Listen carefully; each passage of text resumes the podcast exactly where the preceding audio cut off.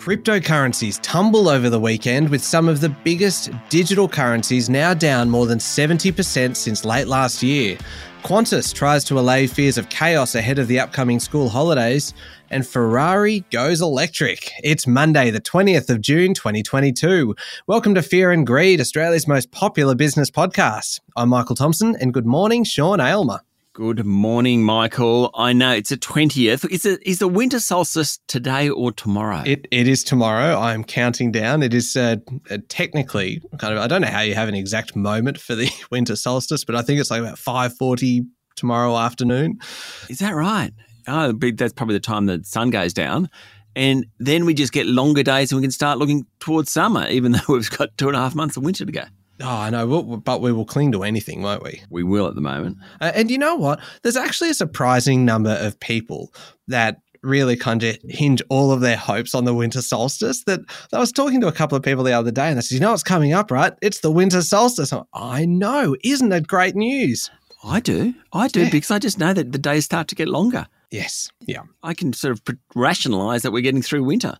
Yeah, yeah. And if you just do put kind of to one side, just forget about the fact that we still have the coldest month still yeah, to go. Apart from that, July and August still to go. But you know what? We're very positive people here at Fear and Greed, and we will focus on the solstice and the fact that it's an improve after that. Now, Sean, we've got a really good chat today. One of our favorite guests, our regular, semi regular kind of guest, Matthew Kidman, Principal of Centennial Asset Management, is joining you. Yeah, given what happened in financial markets and equity markets last week and really all year, we thought we'd ask Matthew, what should an investor do? And uh, he gave us some pretty good tips on that. Well worth a listen. Yeah, no, it's a cracker of a chat. Uh, the main story this morning, Sean, is about a different area of investing. And it's all about something that we've talked a fair bit about in the past, but God, there's a lot happening. The crisis in cryptocurrencies has worsened big falls in the value of some of the largest digital currencies and there's fears now that people won't be able to get their money out. Exactly. It's a worry for millions of people who hold digital currencies. Bitcoin over the weekend fell as low as 17,600 US dollars.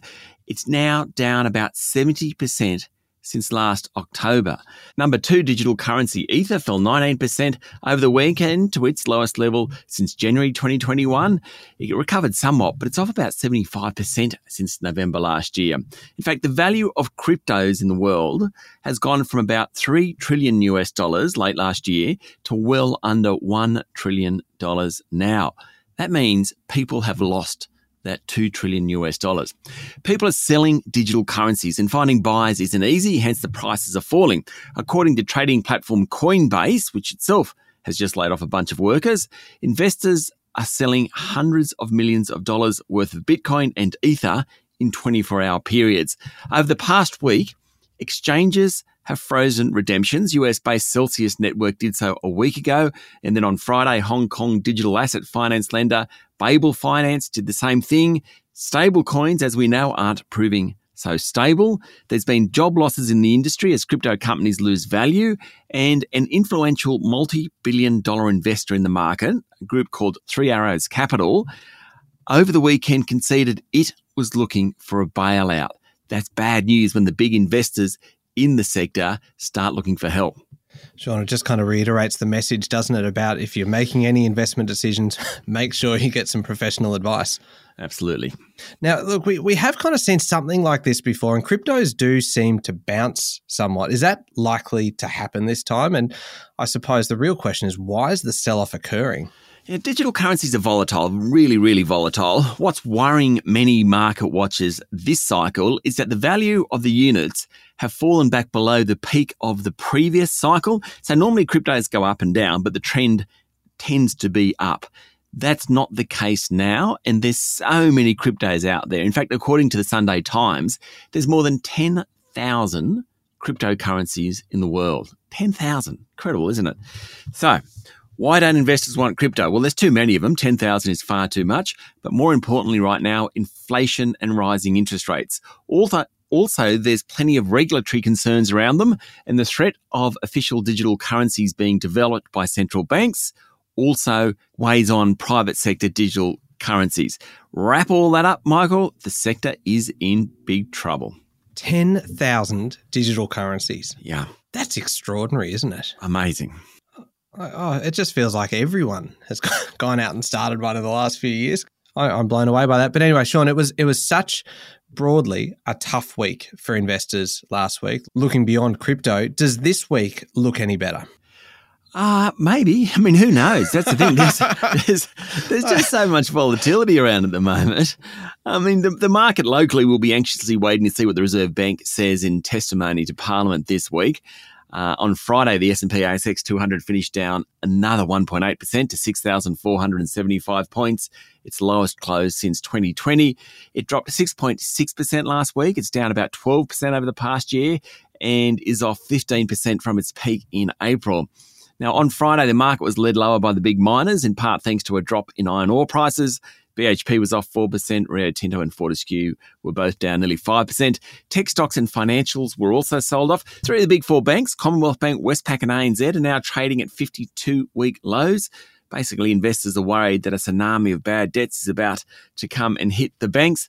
One sector which did outperform on Friday was gold. Silver Lake Resources, Evolution Mining, Ramelius Resources were all up by more than 6%. Market leader Newcrest Mining rose 3.4%, while Northern Star Resources was up more than 5%.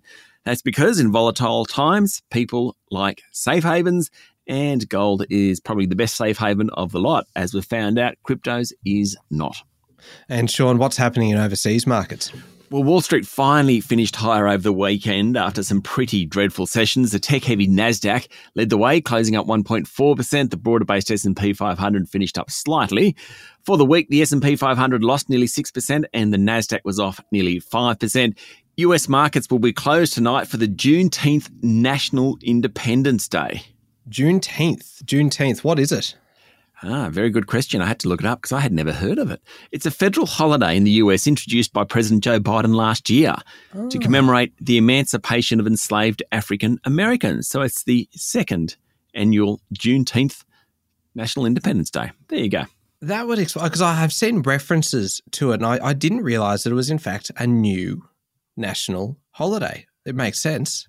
I'm ashamed to say I, I had never even heard of it until I realised markets were closed and I couldn't work out why. So there you go.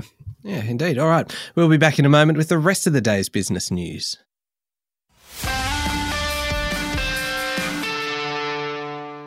Sean, the federal government is sticking by its election promise to reduce household energy bills by $275 a year, notwithstanding the fairly significant crisis in the energy sector at the moment. While state energy ministers are working on a solution to be able to keep energy in reserve, Federal Minister Tony Burke yesterday said the government would invest in the transition to renewable energy, and that would cut power bills by that $275 a year by 2025. It's just one part of a broad agenda for the new government.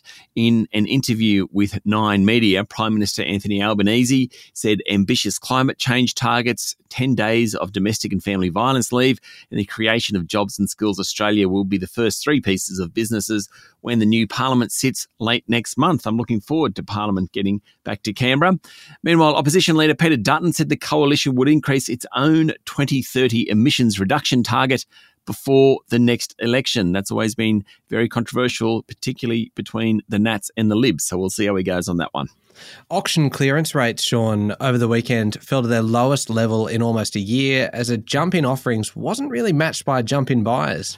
That's right. The preliminary national clearance rate fell to under 58%, the lowest since August last year. There was a big jump in auctions thanks to the previous weekend being the Queen's birthday holiday in many states. Sydney and Melbourne's clearance rates have been falling for a while, but now some of the smaller capitals, including Adelaide and Brisbane, have joined that trend. Sydney's clearance rate was 55.4%, Melbourne was at just under 58%, Adelaide was best at 70%, Canberra was 59%, and Brisbane was way down at 52%.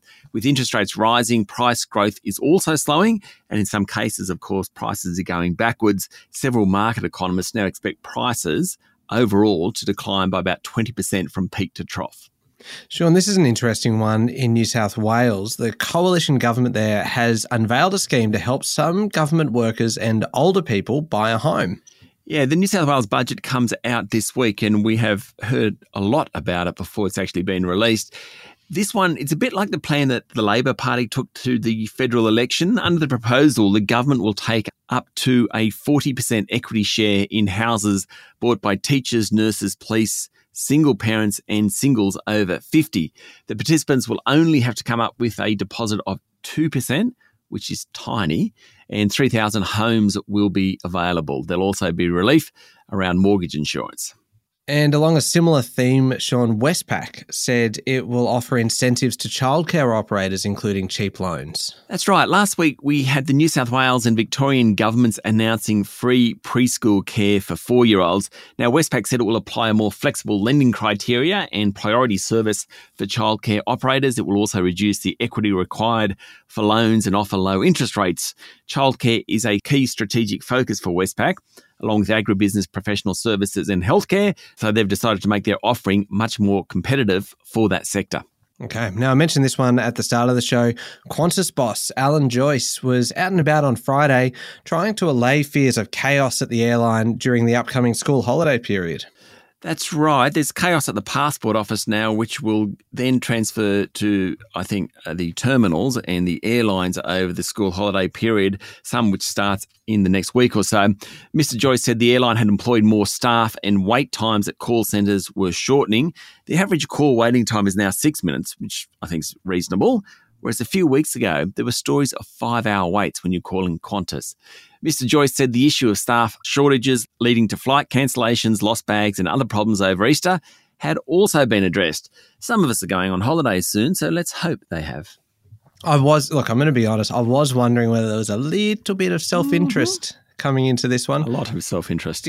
Because, we, we have seen this before that occasionally a story will sneak its way into fear and greed because it, it coincides with your home renovations or your upcoming trip overseas or just, just picking a few out at random. I hope you noted the passport office reference. Oh, I did. Still waiting for the passports. Five days to go. The pressure is on and the clock is ticking now, Sean. All right, now Latitude Financial and Humm Group have dropped plans to merge their installment pay, buy now, pay later, and credit card businesses. Yes, Latitude was going to buy Humm's consumer finance arm, which includes those businesses, but Humm released a market update showing a more than 60% drop in cash profit for the first five months, and the deal's been abandoned. So, win of sorts for Andrew Abercrombie, Humm's largest shareholder, with 23% of the company, who had been telling shareholders to wait for a better offer.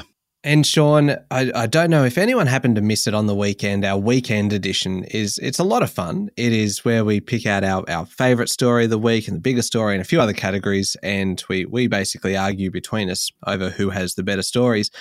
My story that I chose as the most remarkable story for the last week was everything that was happening with Bubs Australia.